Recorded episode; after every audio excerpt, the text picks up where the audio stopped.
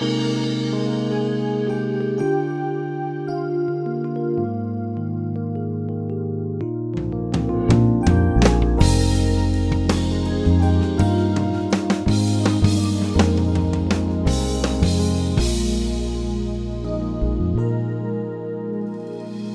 My name's Jon Redmond from First Baptist Church in Pasadena, Texas, and I want to thank you for joining us today on Peace by Believing.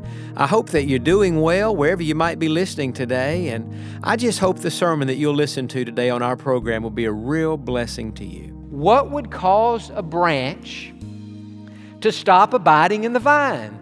What would cause a believer who has truly been saved, who knows what it's like to have intimacy, fellowship, closeness, and oneness with God, what would cause a believer to stop abiding in Jesus and now they're living a blah, flat, negative, defeated life. What in the world would cause that to happen? Well, if you have your bulletin, we'll just kind of scoot right down that list and we'll let that uh, be the hooks upon which we hang our thoughts this morning. First of all, other interest. Other interest. In other words, it is possible as a Christian to get to a place in your life where even though you would never say this to anybody else, and even though you would never even verbalize it in your own mind, but the fact is you are interested in other things more than you're interested in God. You just have something that has come into your life. It, maybe it's a hobby, maybe it's a career, maybe it's your bank account. It could be any of these things. Maybe it's a relationship. It could be anything in your life. And the truth is, to you, that has usurped the role of Jesus Christ in your life. We could say it this way that thing has become an idol in your life. What is an idol? An idol is anything that we think about, that we treasure more than we treasure our relationship with Jesus Christ. And so when that happens, or if that happens to a person, that person would no longer be abiding in Jesus at that point. I was interested a couple three weeks ago to read something about a missionary back years and years ago. He, his name was John Mott, and he was a missionary uh, I think he was actually a missionary in Japan, but this was back during the time when the President of the United States was Calvin Coolidge. And Calvin Coolidge had learned about this particular missionary and learned about his integrity, his intelligence, his influence. And so he approached this man and said, Would you consider being the United States ambassador to the nation of Japan? That was his question. And the quote I read said this When asked by President Calvin Coolidge to be the U.S. ambassador to Japan, missionary John Mott said, Mr. President, God has called me to be an ambassador from the courts of heaven. And since that call, I have been deaf to all other invitations. Now, you think what you would do if you received a call this week from the White House and they said, We've learned about you, and we think you would be a perfect ambassador to Japan or to China or to Israel or to one of these countries, or we think you would be a wonderful Secretary of State or we think you would be a wonderful Secretary of Defense. Or you might even get a call from the President that said, Hey, when I run next time, I would like you to be my running mate. I would like for you to be the vice presidential candidate. Let me ask you a question. What would you say if you got a call from Washington, from the president, asking you to fill one of those high ranking positions? Well, you know, I don't know what you would say. I fear there are many pastors and ministers today who, if they received a call from Washington to be in a high ranking position, they would walk away from their church. They would quit the ministry. They would, they would walk away from the pastorate. And they would say, I've received a higher calling. Washington is called. Friend, let me tell you something. If you've received a call from God, there is no higher calling than that. And this missionary who said back to the president how honored he was and how appreciative he was, but he said, When I received a call from heaven to represent Jesus Christ, since that time I've been deaf to all other calls. That is the answer for anybody who's truly been called of God. You can't walk away from what you've done. I think about the life of Billy Graham and how many times that he was approached in his lifetime by political parties, and they said, Dr. Graham, you're a wonderful preacher. God is using you in great ways. But if you would leave that arena and come to the political arena, he was asked, run for president, be the president. You have so many people who know you. You could make such a positive influence on the United States of America. And Dr. Graham, always kindly and always with humility, responded and said, I so appreciate what you're asking me to do, but there's no way that I could walk away from the calling that God has placed on my life. The point is, it would have been easy for this missionary to have become more interested in the political process of the United States of America, which, hey, let's face it, most of us are interested in that that he would have walked away from God's calling on his life, but he said, No, I can't let any other interest compete for what God has called me to do. But nonetheless, sometimes people stop abiding in Jesus because there's something else. Now, for most of us, it's not going to be something like that illustration. Again, it would be a hobby or relationship or a career or something that is de- demanding more of our heart and more of our thoughts than God Himself. A second thing that can cause a branch to stop abiding in the vine is unanswered prayer and unanswered questions. In other words, here's a person who loves God. They're walking with God. They're abiding in Jesus. They have the fruit of the Spirit in their lives. And yet something happens, some tragedy. Maybe their spouse gets sick, or maybe a family member is going through something, and they pray to God for healing, and that person is not healed, at least not on earth. Or maybe something else happens, maybe to this person himself or herself, and they say, God, why would you have allowed this into my life? And God doesn't seem to answer that question, or at least not yet. And so the person is disillusioned. And the person thinks, God, if you loved me, God, if you were real, God, if you had all power, God, why wouldn't you have come through for me? Or why would you have allowed me to walk through this valley? Or God, why would you have allowed my life to become unraveled like it has? Last week, Tom Gamble and I visited a man, never had met him before, who has been through some heartbreaking situations and circumstances in his life. And as he was sharing that with us, my heart just went out to him and I thought, man, this is some major stuff that he's going through. And I thought how easy it would have been for him to have turned away from God. And yet he's not doing that, he's seeking God. But I can understand how a person could be so disillusioned with life that they would allow unanswered prayer and unanswered questions to just cause them to stop abiding and just walk away from it. It's the wrong thing to do, but I think many people have done that. They've been hurt and they've just disillusionedly walked away from God. And then I think another thing that can cause this to happen, can cause a person to stop abiding, is what I would call an unforgiving and bitter spirit. This is like one step further than the unanswered prayer and unanswered questions. The person at this point says, God, I can't believe you would allow this, to happen in my life, and they get bitter at God. Or maybe they say, maybe it's not God they're bitter at, maybe it's another person has hurt them or talked behind their back or tried to damage their reputation in some way. And so they're bitter and they're angry, and they have developed an unforgiving spirit. They have developed what the scripture calls a bitter root. We read about that in Hebrews. And it talks about in the Bible, in Hebrews, that if we have a bitter root, it's only a matter of time until that root produces bitter fruit. And when that root produces the fruit, many people are going to be defiled. And so, if you in your life allow bitterness to come in and take root, and you become negative and sarcastic and angry and unforgiving and, and just bitter towards somebody, what you're going to do is grieve the heart of God. You're going to break the heart of the Holy Spirit. And when you do that, the, the Holy Spirit's flow in your life is going to be quenched. Now, turn, if you would, a few pages to the book of Ephesians, just to the right. One of Paul's great letters, Ephesians chapter number four.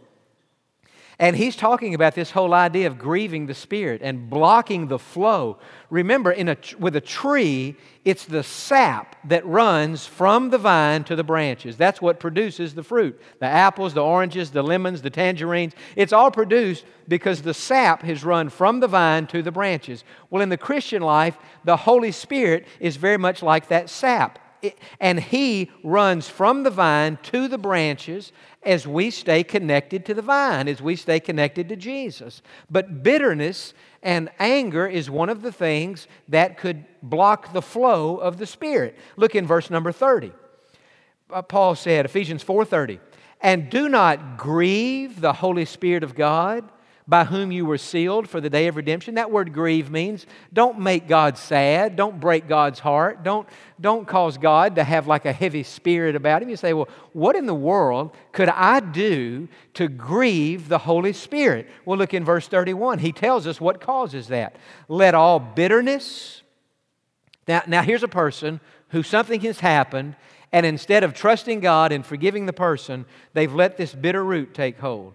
And that bitterness, now watch, see, that, that bitter root doesn't stay a root. It becomes, it produces fruit. Look at the fruit. Fruit. Wrath, anger, clamor, and evil speaking. And so now, what started as bitterness in your heart, nobody knew about it but you. You might not even have known about it.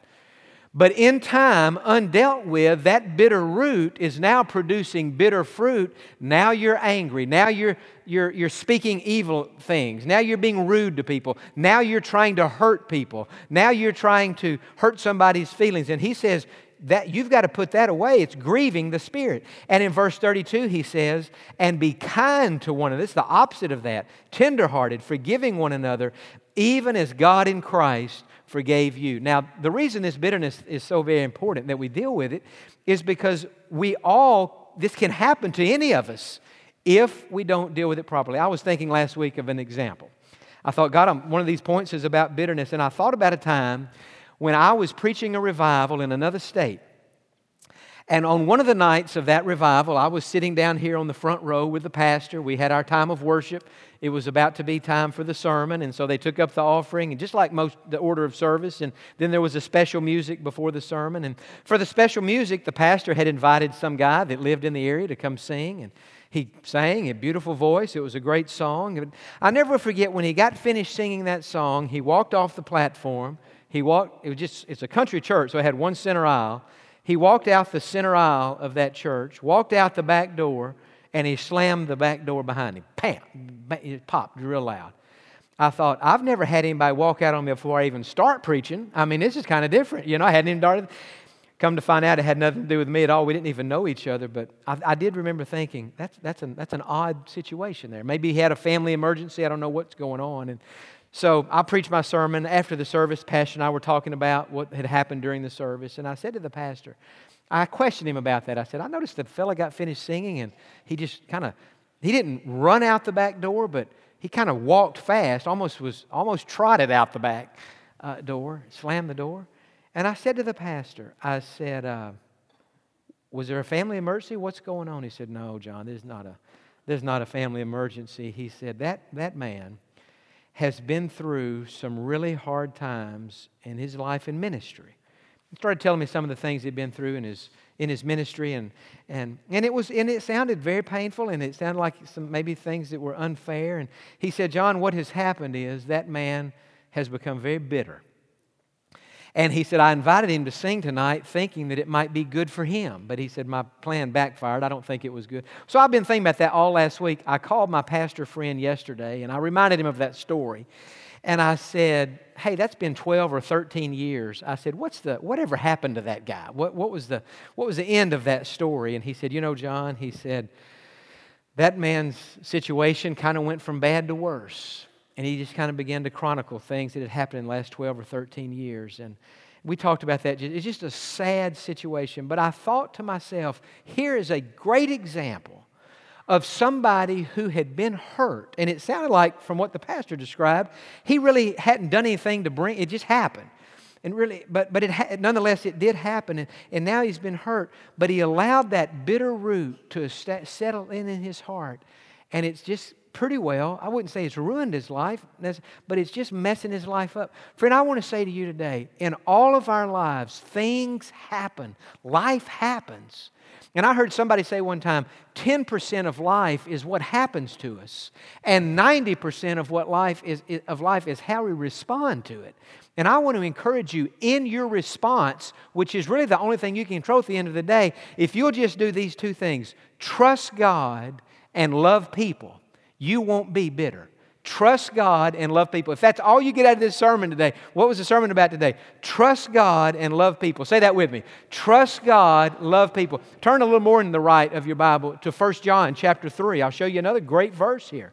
In 1 John chapter number 3, Again, this is the same John who's writing and talking about abiding Jesus. Stay connected to the vine. Don't let anything come between you and Jesus. And in, in his other letter here, 1 John chapter 3, one of his other letters, and in verse 23, this is one of my favorite verses in the Bible. Notice what he says. And this is his commandment that we should believe on the name of his Son, Jesus Christ, and love one another as He gave us commandments. There's another way of saying trust God and love one another. Friend, whatever you're going through, whatever you've been through, trust God with it. He allowed it into your life for a purpose. And then if somebody has hurt you or done you wrong, just show unconditional love. Don't, don't have anybody in your life whom you hate. In other words, just say, God, help me to love this person like you love me. I want to guard my spirit because if not, I'm going to block the flow of the Spirit in my life. Now, watch this. Once the flow of the Spirit is blocked, you're not going to have those qualities. So, what I'm saying to you, I don't know, you know, there's a lot of things can happen to all of us in life, but nothing is worth losing our peace over.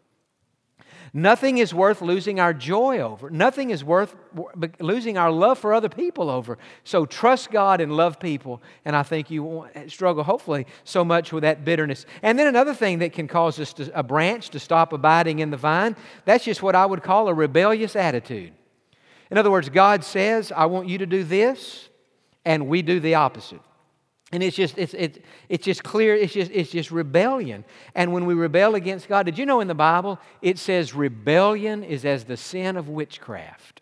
Now, there's not a one of us here today who would get involved in the occult or witchcraft or demonic practices like that. And yet the Bible says rebellion is as the sin of witchcraft. And so all of us have to say, God, I don't want to have a rebellious spirit. I mean, certainly I'm not perfect. I'm going to stumble along the way, but I want to be obedient and I want to go your way and do what you want me to do. And then one other thing I would mention is, is something you have to just add this in, it's not in your bulletin, but that can come between us and Jesus, and that is a divided mind a divided mind, if you let thoughts like fear, doubt, rationalization, excessive reasoning, trying to figure everything out, especially, I mean, if you let any of those things, especially fear, that can cause you to stop abiding in Jesus because if you go through the day with a fearful thought in your mind, you're not meditating on God. You're not thinking about God. You're thinking about that fearful thought, and that's not ever going to be a good thing. And so, what we want to do is, as the scripture says, we want to keep our mind on God. In Isaiah 26 3, it says, you, Isaiah said, God, you will keep him in perfect peace whose mind is stayed on you. Did you know in the Bible the mind and the heart is closely related? In other words, what we think about and what we experience down in our heart, it, it, it, it goes together. And that's why the Bible says we have to take every thought captive we have to think about what we think about. And when we have a fearful thought come to our mind, we have to stop that thought. We have to replace that thought with God and the presence of God and His power and His ability uh, to take care of us. And so we replace that again with trust and with faith in God. Now, you still listening? Say amen. I want you to look back over that list. What could cause a branch to stop abiding in the vine? Let's just look at it again. And you think about your life. Is any of this happening to you? Other interest, unanswered prayer, unanswered questions, an unforgiving, bitter spirit, a rebellious attitude, that's just out and out sin, and then a divided mind. Do you find yourself worrying and all that as opposed to trusting God? Now, here's the question If you today, as a Christian, a child of God, have stopped abiding in the vine. In other words, you look at your life and you say, you know what? I don't have the same joy and peace that I used to have. I don't have the same love for others. I'm not as kind as I used to be. I'm not as gentle as I used to be. I'm not as patient as I want to be. I, I think maybe something, one of these things, or maybe multiples of these things, has caused me to stop abiding in the vine. Here's the million dollar question Can a branch, once it has stopped abiding in the vine, can that branch start abiding in the vine again? And the answer to that question is a conditional yes. It's not a straight on yes, it's not an automatic yes, but the answer to that question is yes, the branch can start abiding again. Yes, the Christian who is no longer in close fellowship with Jesus Christ, yes, that Christian can get back into a close relationship with Jesus Christ if that Christian still has the desire to do that in his heart. In other words, Scripture teaches, and I'll show you a verse in just a moment, that it is possible for a Christian who has let something come between him or her and God, they've stopped abiding, they've grieved the Spirit, the flow is blocked. It is possible for a Christian to get in such a condition that they lose all spiritual sensitivity and they no longer have a desire to abide in Christ again. And once that happens, you couldn't you wouldn't you couldn't abide again because you no longer have the desire. Now, go to 1 Timothy. I'll show you this in chapter number 4. Just one verse here. Paul is talking about the same thing happening. Now, Christians who have stopped abiding in Jesus. They've allowed something to come between them and God. And this is a very serious situation. And it's so serious that Paul uses an illustration that many of us will understand. He said in 1 Timothy chapter 4 and verse 2, speaking lies in hypocrisy. Now, if somebody's lying, they're clearly not abiding in Jesus. Now, watch this. Having their own conscience seared with a hot iron. If you know anything about cattle, you know that a cattle owner, a rancher, uh, maybe a dairyman who has all these, it would, has all these cattle, and he wants to, to brand his cattle so it's obvious that they belong to him. He takes a hot iron and he brands that cattle. He sears that brand on that can on that on that cow as soon as he brands that cow, the spot that is branded, that is seared with that all hot iron, lose the nerves lose all sensitivity. You, if you've been up with a cow that's been branded, you go touch that cow on that part of his body or her body rather that's been branded. You know that that cow can't feel that because the spiritual nerves have, have, have died. There's no spirit, there's no sensitivity at all. Well, in the Christian life, Paul is saying, the Scripture is teaching that it is possible to have quit abiding in Jesus, to have allowed something to come between you and Him, and it's like you have been branded with a hot iron and you have lost all spiritual sensitivity. And so somebody could hear this message today, for example, and say, you know what? As I look at my own life, I'm not as close to God as I used to be. I'm not. Haven't led anybody to Christ in a long time.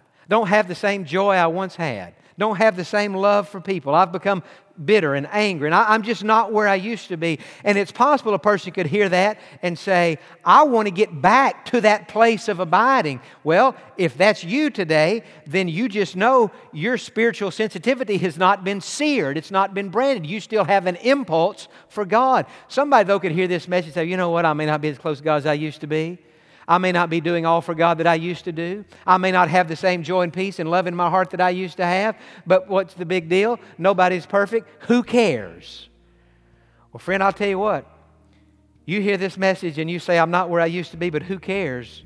You are running the risk of having lost all spiritual sensitivity. And if that happens, it would be I'm not saying that, you've, that anybody here, I pray to God, nobody here's reached that, but I'm saying anybody could have reached that place, and it would be possible for a person to stop abiding and never start abiding again because they don't want to have a they don't want they've lost a desire for that. What did Jesus say in the Sermon on the Mount? Think about this verse. Blessed are those, now watch this, who hunger and thirst for righteousness, for they shall be filled. Well, we're going to have to stop right there for today. We're out of time, but you know, sometimes we do lose our hunger and our passion for God. And when that happens, we just have to be honest with the Lord and say, God, I, I, don't have that same fire in my bones for you. I don't have that same hunger in my heart for you. And so, Lord, reignite that spark. God, give me that hunger again so that I'll seek you with all of my heart. And friend, I pray that's what you'll do in your life today. Whatever you may be facing, whatever you may be going through, even if you have allowed situations and circumstances to make you stop abiding in the vine, today turn to God and just say to Him, Lord, I want to get reconnected to you. I want to begin abiding in you again so that you can produce the fruit of the Spirit in my life. Thanks for listening, and I hope you'll have a great week.